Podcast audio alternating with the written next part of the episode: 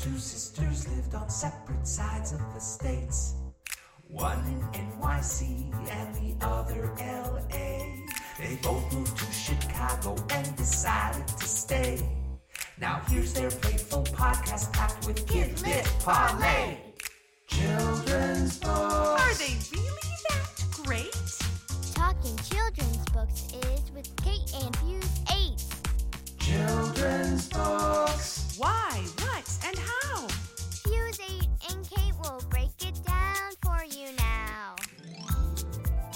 Kate, I'm not going to go into it, but you've had a rough week. Correct?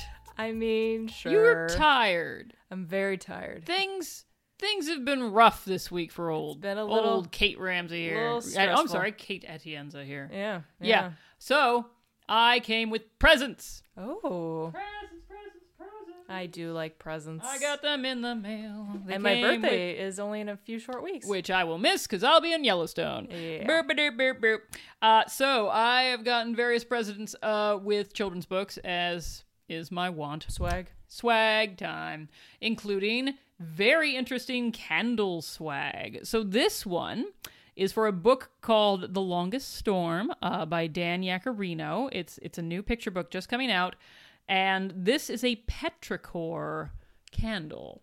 A petrichor. It's supposed. I think it's supposed to smell Ooh. like It says a storm. It says damp earth, ozone, and night blooming florals. Right. It smells like a grandma's living room.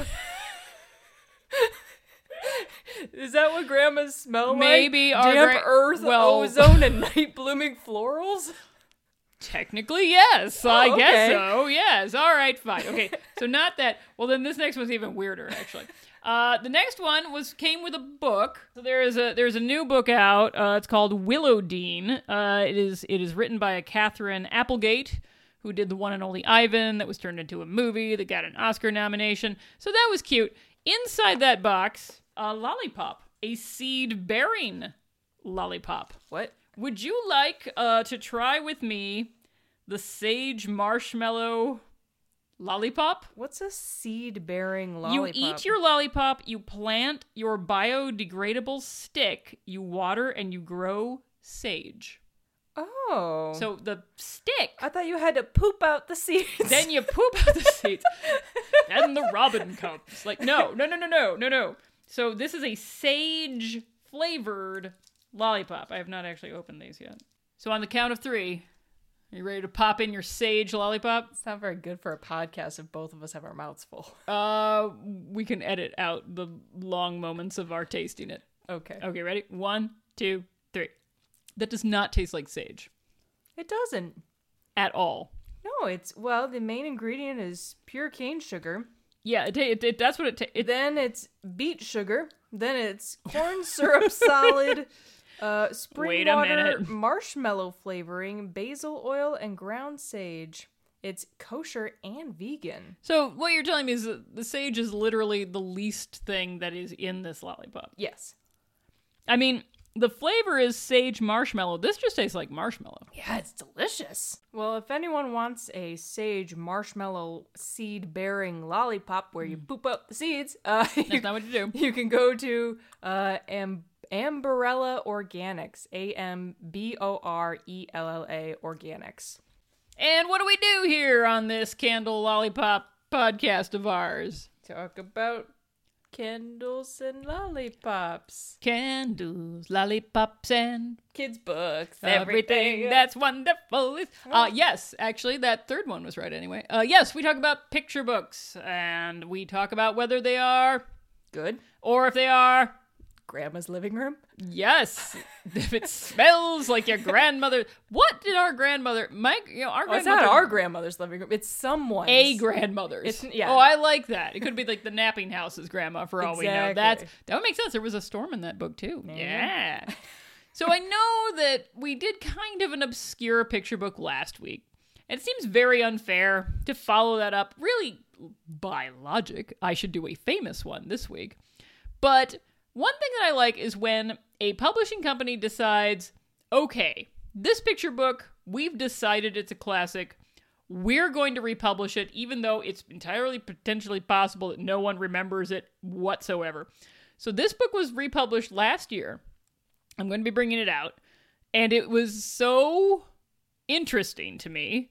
It had such an interesting team behind it. So the, who, the, the author and the illustrator we have done on this podcast before, but never in this combination. So I'm going to pull it out now. Okay.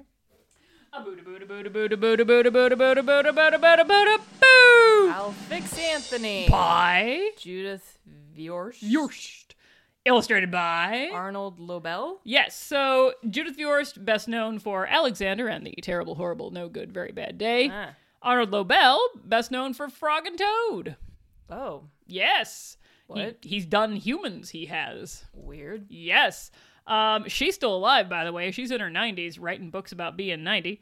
Uh, he is not. Good for her. Good for her. This is uh, you know, you've you've uh, you've been you you you've been dealing with me recently. You've been dealing with our brother. This is a, a dealing with your brother type book, but a very different kind of brother than our brother. So I thought it was appropriate for this week. I'll just hand it over there. Okay. All right. While Kate does her read, I'm going to give you a little background information on ooh, who should it be on? It can't be on the book because we don't know anything about the book. It could be on Judith Viorst, but I did a thing on Judith Viorst when we did Alexander and the Terrible, Horrible, No Good, Very Bad Day. I could give you some more background information on Arnold Lobel. I did give you quite a bit with the previous books we did, but now it kind of occurs to me like there is not a lot of information about Arnold Lobel out there. Google him sometime. Go ahead, I'll wait here. Try to find additional information about Arnold Lobel. It doesn't come easily. Finally, after much searching, I was able to find an exhibition at San Francisco's Contemporary Jewish Museum in 2013, which did provide a little more info about Mr. Arnold Lobel. All sorts of stuff came up. Um, drawing came to him more naturally than writing. Uh, he was known to say, Writing is very painful to me. I have to force myself not to think in visual terms because I know if I start to think of pictures, I'll cop out on the text. So that was interesting. The art that was on exhibit in the San Francisco Contemporary Jewish Museum, by the way, was not frog and toad related.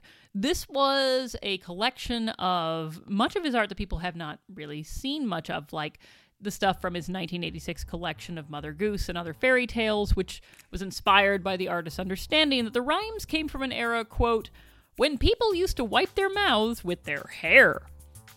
That may be my favorite sentence of all time.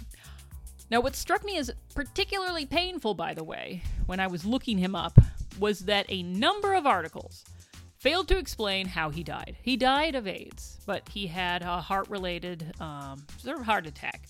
Um, but it was it was related to the AIDS. Many things said he had a heart attack. Some said he had cancer, and uh, a lot of these things were not upfront about the way in which he died, which I found very disturbing. Um, one detail, however, that I did not find disturbing his mother's name was Lucille Bird, B I R D. So that's interesting. And we're back. Uh, You know, you you gave at the start of this episode, you gave me something really sweet, right? literally, Yeah. a lollipop. And then you gave me a book that is so sour that I spit out the lollipop because Mm. all I had in my taste was a bad feeling. really? Yeah. It was. I would think that it would be cut through by that lovely little lollipop. Nah, no. This is a awful, awful, awful book. So, but what do you think of It's it? awful.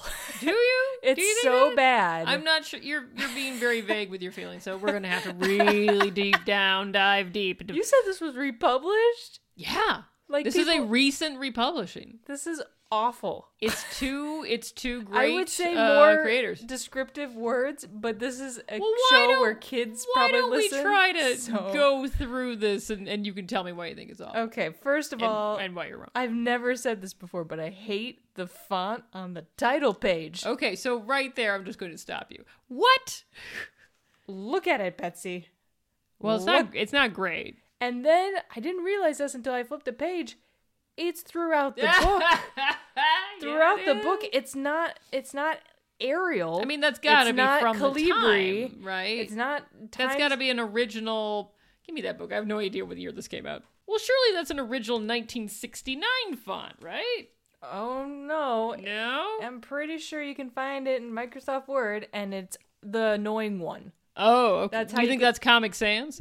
No. Oh, Yeah. Wow. Title page font is awful. Then it carries out throughout the book, um, and it's about these two brothers. yes. Right? Mm-hmm. Um, the main character who's talking is talking about his brother, Anthony. Correct. Who is in the title and everything? Right. Uh, and he, his brother, Anthony, is not very nice. I, I do get that impression. um, he- you know, he plays with his friends and he doesn't let his little brother participate. Um, his little brother lends him his Snoopy sweatshirt, which I thought Snoopy was copyrighted. How is Snoopy in this book? I literally don't know. Um, quick, make a bunch of random associations in your brain. I literally don't know. Yeah, 'cause it I is looked- impressive. I mean, I mean, you have the illustration and the word Snoopy. I'm pretty sure. really? I let him wear my Snoopy sweatshirt. Oh my gosh! I'm pretty sure that's How about your not Mickey Mouse allowed. sweatshirt? Can you wear that? like, no. Anyway, he gives plenty of examples of Anthony not being very nice, right? Right, right. Anthony threatens to clobber him. Uh, he says he, you know, you stink, and uh, yeah, he's just not a very good older brother. No. But the main character says, "When I'm six, I'll fix Anthony." Now, when we say the word fix, what do we mean by that? That's a great question. Ah, Betsy. I Let's go see. through all these different examples. Excellent. All right. Uh, well, first of all, he's gonna pick up a this, the na- the little brother is gonna pick up a stray dog. If if hi- his brother tries to pet the dog, the dog is gonna bite Anthony. Okay. So somehow, how how is getting letting a stray dog bite your brother fixing his attitude towards you? If anything, it's gonna make it worse. That's I don't not- think kids think in those terms. It, the, the whole it making it worse thing kind of eludes them. Well, then we get to the anti-vaxxers. Wait, what?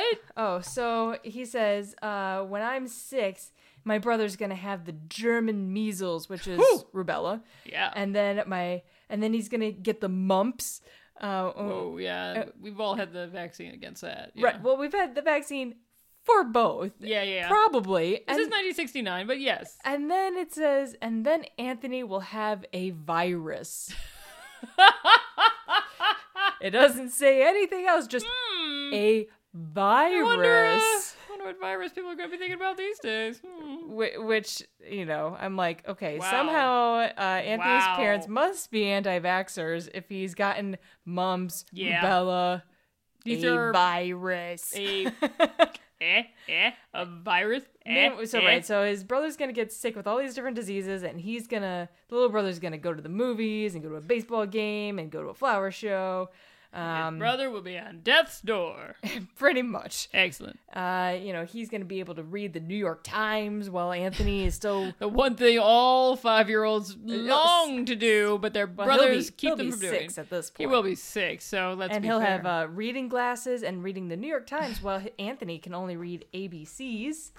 Uh, you know, so there's you know he- big he'll, plans in store. Big big plans. he'll be able to stand on his hands and his legs won't wobble, but Anthony's legs are gonna wobble. and then if someone tries to like tickle the little brother or pinch him, or if someone says "give up" or "I'm gonna clobber you," he's gonna k- stay in his handstand, and Anthony's gonna give up at the tickles. But here's what I find very interesting: is that when s- it says if someone says "give up" or "I'll clobber you," it's a little girl in a pink dress.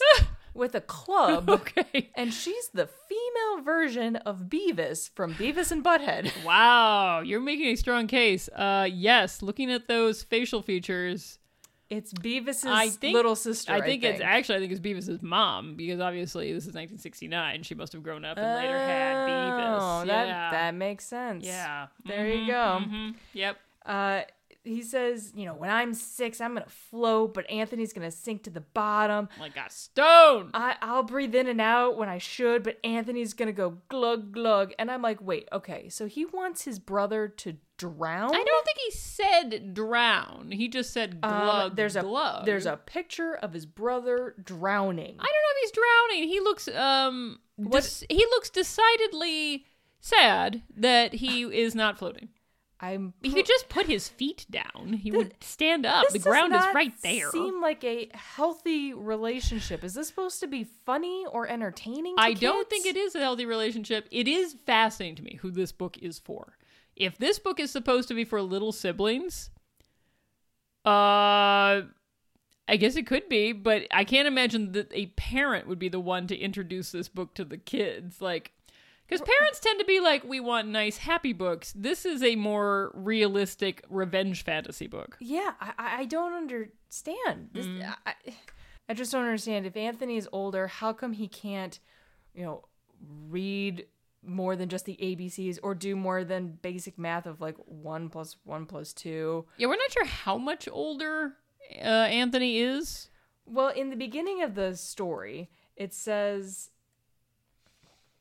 My brother Anthony can read books now, but he won't read any books to me. Mm-hmm. So, how old can you be when you're reading books? It depends on the books, but you know, first, second grade, somewhere in there. So, seven, eight years old. Yeah, yeah, and this kid is five. right. Okay, so yeah, there's like a two, three different. But if year he's difference older, there. I, I just don't understand how come he. If, if he's reading in the Right. beginning of the story, Right. and now he can only understand ABC, yes, that is correct. Yeah, what?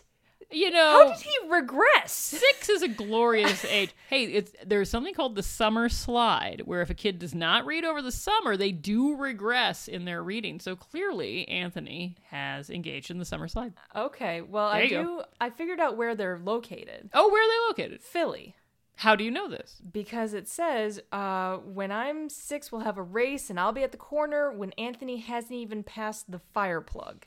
Oh, is that what they call them there? fire plugs are fire hydrants, but they're called fire plugs in Philly. So that's my guess is that they're I in think Philly. that is a very reasonable guess. Why not? There's- Sure. There's nothing to say otherwise. okay, so there's the I'm enjoying there's the this. Tim Burton uh, bedroom where Oh yeah. when the brother's like, when I'm six, my teeth will fall out, and I'll put them under the bed, and the tooth fairy's gonna take them away.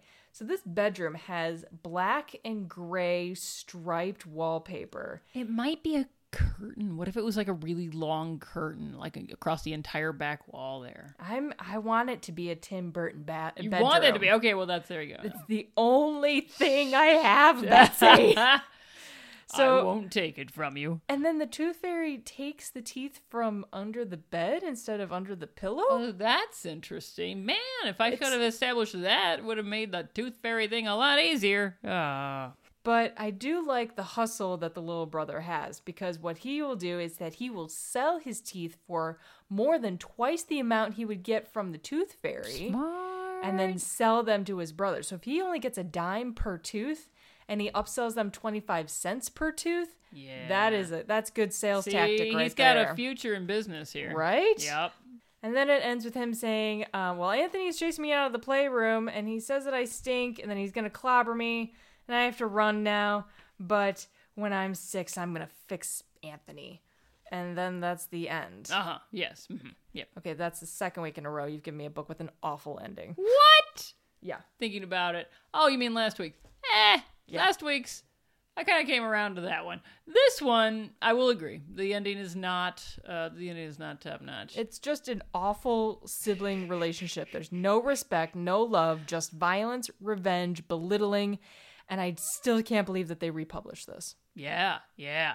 You know, I'll, I'll say some words in its favor.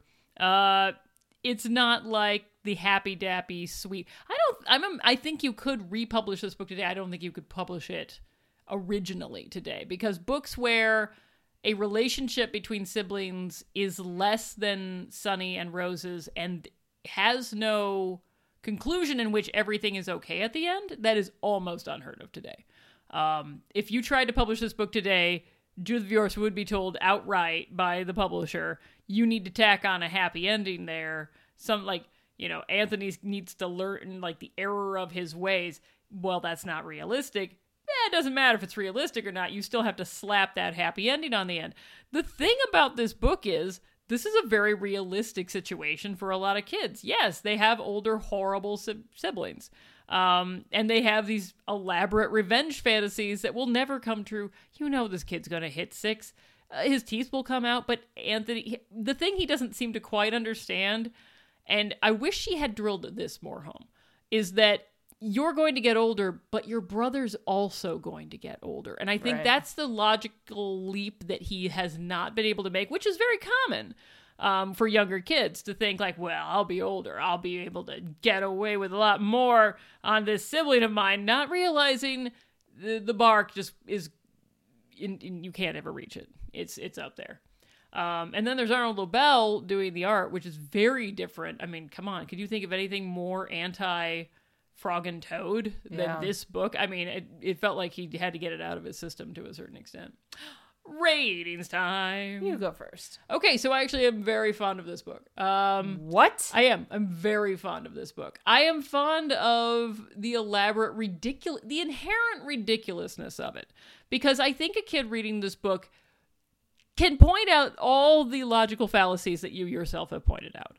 I think they can see all the problems that with what this kid is coming up with. Like, well, then I'll be able to do this, and then I'll be able to do this, and the kids are like, oh, silly boy, no, you won't um but they can enjoy the kid like cathartically um try like you know trying to come up with some way where he's on top and his brother's on the bottom because he obviously feels consistently like that is never the case uh it's i it's unique you will not find many books like that do i think it's a classic i actually do not um i like what it does in that it is not something i get to see very often I think maybe there is a place for this book in the world, but it's not my favorite. The art is not extraordinary. Um, as you pointed out, the font is lamentable. And the art, even with, you know, it's a restrained color palette, which I don't mind, but this just looks like Arlo Lobel just like came up with a bunch of static images and then just sort of plopped them in different parts of the page. There isn't an overall flow. It doesn't really like the, the images. There's nothing particular. I mean, it feels like a kind of a write off for him. Like he was like it was an interesting thought experiment turned into a picture book. So I'm giving it a four. okay, you're higher than me. Well, duh. I gave it a 1.5. Oh my lord, you haven't been down on the ones in a long time. It is absolutely not a classic. The whole book is filled with a brother's violent daydreams of making his brother feel bad because that's how he feels in reality. I get that kids might be able to relate to that, but what is this book trying to say? That you too can daydream about putting your brother down and mocking him and wanting him to drown and have him be in pain and make him feel stupid. Like, I'm very grateful that I didn't have a brother who made me feel any of that because he's older and I'm younger. Oh my god, yes. Um, no, I didn't feel any of that when we were kids. Uh, this book, I hate the illustrations, I hate the font, and I hate the story. The only saving grace is that it shows how important and how good vaccines are because he doesn't want his brother to have any, Yes. and the Tim Burton bedroom. That's that's Wow, that's it. That's, That's all, it. you, all I came up with. Yeah. All right. it. So it is definitely I don't think it's a classic. not a Not- freaking classic. Not a classic. Get this Interesting. book all right. out of my house. I gotta start coming up with some good books just for a change here because we've had two uh two not so great things. And speaking of which, letters time. So we have uh we have three different people who who commented on last week's book, which was the hockey sweater. Mm-hmm.